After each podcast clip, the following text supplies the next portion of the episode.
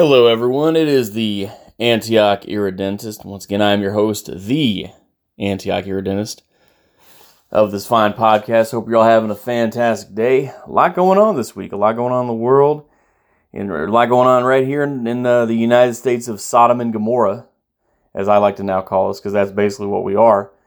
You can tell me different, you know. You can tell me we're not that when we got fucking kids, children, elementary age and younger, being brought to events where they're seeing people in costumes of uh, exposed breasts and stuffing dollar bills down G strings of men who dream of being women but don't have the courage to take the hormone pills and get their dicks cut off. Fucking Christina Aguilera, that trash bag hoe slut whore, wearing a fucking fake penis in front of children in an all ages event. That's what we are Sodom and But anyway, enough of that horse crap. Let's see. We got a lot of elections going on. We got Dr. Oz and John Fetterman. Did anybody watch that debate last night? I didn't watch it the whole true debate from beginning end. I watched as many clips of it as I could on all the different topics, courtesy of the News Nation YouTube channel. Uh, pretty entertaining. I gotta say, Dr. Oz is smooth. That guy is smooth. I don't. I don't know how. If you're an undecided voter, I don't know how you're not picking him after you watch that. Um, I don't even agree with everything he's, he, you know, his positions, but overall, he's a good candidate. You know, stands up for the right things, uh, including fracking, which is very important to the Pennsylvania economy. Um, I think he's softened on uh, marijuana legalization a bit too, so that's good. Uh, Fetterman, I, I just got to talk to you. The guy opens up his opening statement because he got to make the first opening statement with "Good night, everyone." Like that's that's what you say when you're when you're telling people to leave at night and good night, and if you're greeting people when it's evening, you say good evening. So, and that was not a very good debate performance on his part. And I want to be clear that I, I say I'm not mocking him. I know the man has had a stroke.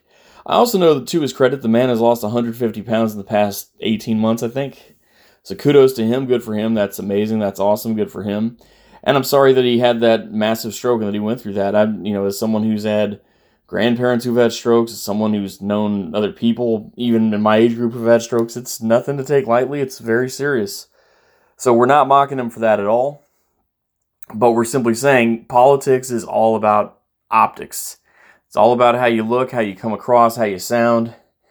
And he's tall, really tall. I think I read he was six nine. So, you know, again, I just I, I just can't help but wonder to myself, what was the Democratic Party of Pennsylvania thinking, making that you know getting behind this guy as a nominee? Was there nobody else that they could get behind? It's just I mean there was no one else in the whole state that wanted that seat that was you know some kind of prominent businessman that happens to be Democrat or whatever. Nobody, but they picked this guy to run act to run against a guy who spent years being on TV. So you know he's going to be confident on stage. It's the same thing with Donald Trump. You know, you know he was going to do well on the debate stage because he's been fucking years on TV for years and years, decades. So, not a very smart choice, though. I think Dr. Oz has this one in the bag. We will move on to the New York governor race. That was Lee Zeldin, the Republican, versus the incumbent Democrat Kathy Hochul. And I watched a few clips of that. Last night's debate was an hour and seven minutes, I want to say. And it was 100% that the topic was crime. It was all crime. And that was a disappointment for me because I want to hear people talk about a variety of topics, not just crime, the one thing. But you can really uh, the the advantage of that is you can get into the minutia, the nuts and bolts of it when you focus only on one crime, on one topic, or or even if you make it two, you can get pretty deep. Um, I like Lee Zeldin. I mean, this is someone who survived being stabbed on a on a debate podium by some lunatic. Like people try to shoot his house or set his house on fire. So there's some lunatics out there who don't like this guy. Although I will tell you, i would be lying if I said I didn't have a little bit of uneasiness about him. That he's doesn't have that uh, let's get tough on crime, you know, streak in him. To some extent, he does kind of remind me of. The, anyone watch that show on HBO from late '90s, early 2000s called Oz? And you remember the governor in that uh in that show? He was this, you know, tough on crime asshole governor. You know, always trying to fuck with the inmates and shit. And part of him kind of does remind me of that guy. And that guy that played him was in so many cool movies. Fucking uh, School Ties, Donnie Brasco, all kinds of other shit. Anyway, so I know New York has recently legalized recreational marijuana, so even if Zeldin is a uh, anti-drug guy, which I'm pretty sure he is, because I've tried googling to look up his stances on on drug legalization, and I can find nothing. He seems like the kind of guy who would want to be having drug users arrested. I don't know that because I've not found where he said anything about it, or at least not that I could find. Uh, but I don't think he's about to go destroy that industry that's going to bring in probably a billion in revenue for that state alone. So we shall see. We shall see. But yeah, I'm a Zeldin guy. I mean, when I see things like this, this ass clown, fuckface uh, Michael Palacios, you know, committing aggravated assault against innocent people in a McDonald's gets released with no bail. Then that's because of New York's bail reform policies, by the way, just so y'all know that. Gets released within two hours with no bail, commits two weeks later another crime like that again, and once again gets let out with no bail. He should be sitting in a fucking cell awaiting trial for aggravated for two counts of aggravated assault. So, Darrell Brooks. I don't know if anyone remembers that name. It's not a name that was widely mentioned over and over and over again, but if you remember last late November, right before Thanksgiving, Waukesha, Wisconsin. Wisconsin. Uh, this is the ass clown with uh, dreadlocks who uh, drove a red SUV. Started it out at 30 miles an hour through a parade, through a fucking Christmas parade downtown in Waukesha. It's like, what fucking bullshit call center job where you running late to that you had to go 30 miles an hour through a parade, you ass? I don't know. This guy's just loony. He seems to me as uh, wouldn't shock me if he's if he's either genuinely psychotic or if he had a racial motive. I don't know. I don't know what his motive was. No, who can ever understand something like that? Going 30 miles an hour through a Christmas parade. You know. I don't get it. But uh, initially he pled guilty, then he withdrew his guilty plea, then he pled insanity or something like that. And I don't think he had a lawyer with him at all during this. He just represented himself. So you're definitely insane. If you're on trial for murder, murder one, first degree murder, and you represent yourself, you definitely got screws loose there. But, uh, you know, he was being an ass to the judge, by the way. And it's like, you know, I've seen, you know, high priced lawyers get shut down by judges. This dude is just being a complete ass to that lawyer the entire time. So glad he got convicted. Glad he's going to prison. Uh, don't know exactly what the sentencing parameters are yet, but, uh, you know, when you do things like that, you get put away in jail. Not, uh, not for calling out crisis actors for being crisis actors, you know. But I'm looking at you, Robbie Parker, and you, uh, David Hogg.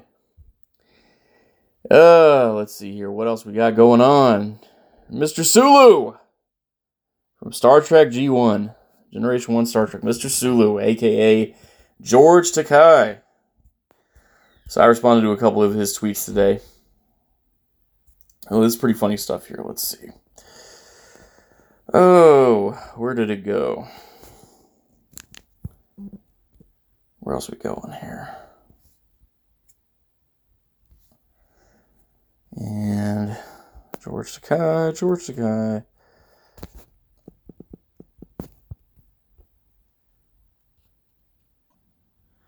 So he tweets out this Democratic voters in blue states.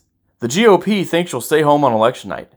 They think you feel like your abortion rights, your right to marry, your gun control laws are safe, but they aren't. They're coming for it all. Now is the time to stop them. Everywhere. Vote.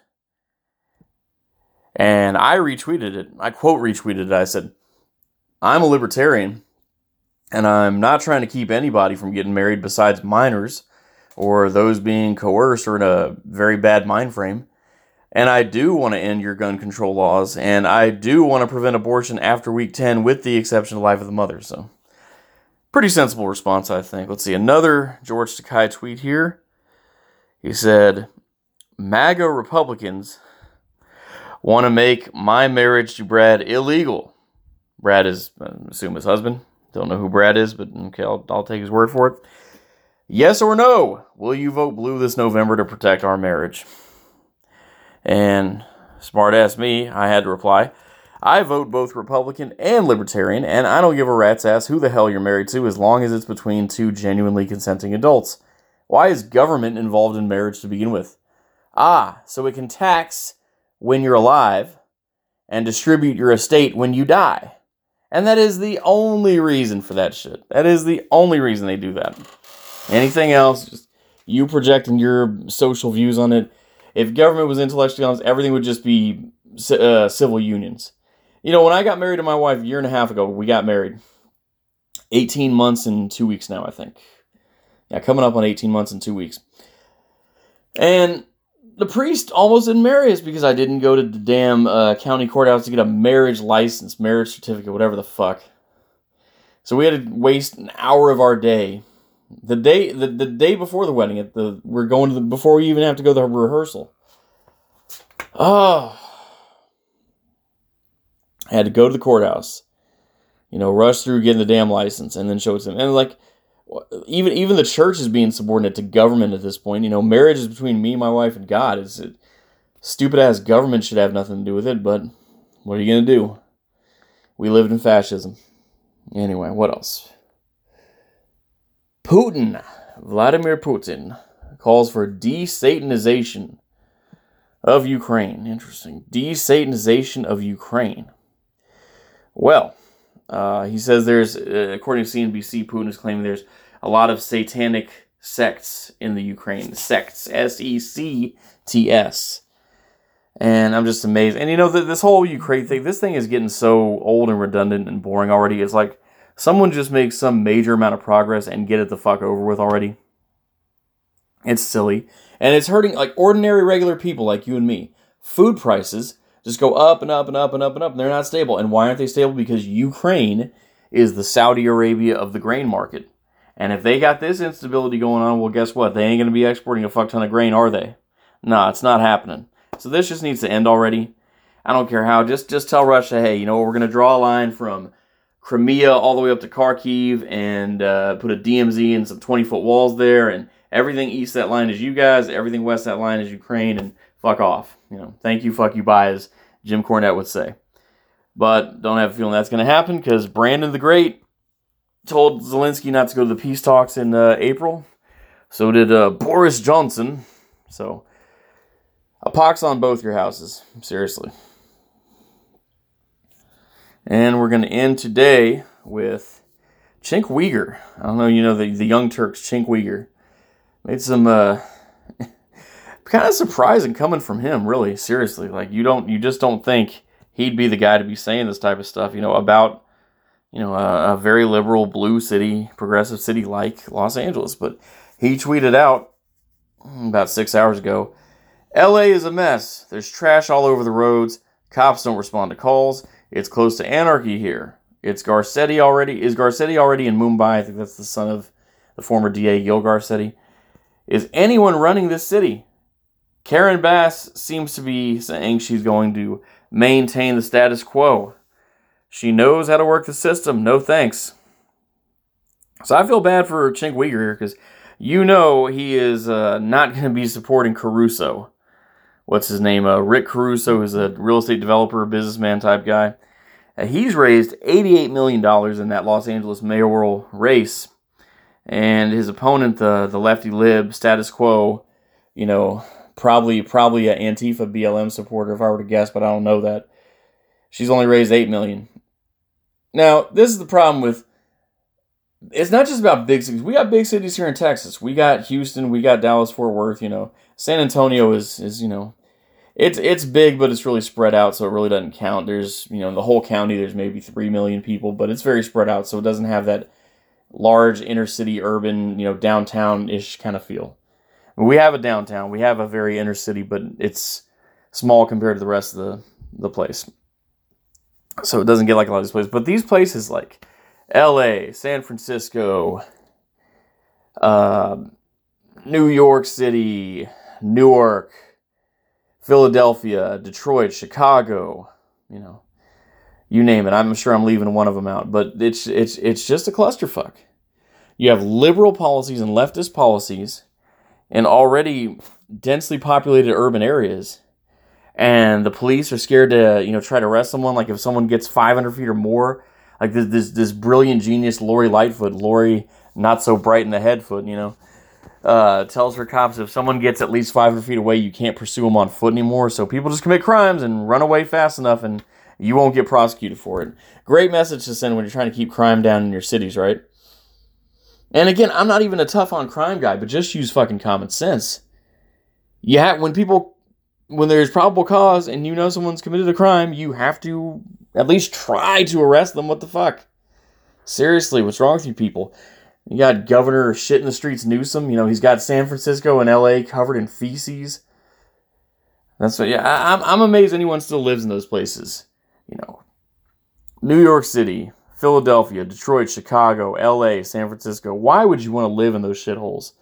You know, Think Donald Trump, he got in some hot water for calling certain countries that immigrants come from, called them shithole countries. Well, I'd probably rather be there than some of those shithole cities like San Francisco and LA. I'll just say that right now. So, yeah, like I said, like I tell you every time we're on here, every time we're on here, all you can do is pray for these people. So, uh, you know, we have to be the good soldiers of God that we are and recognize evil and nonsense for what it is.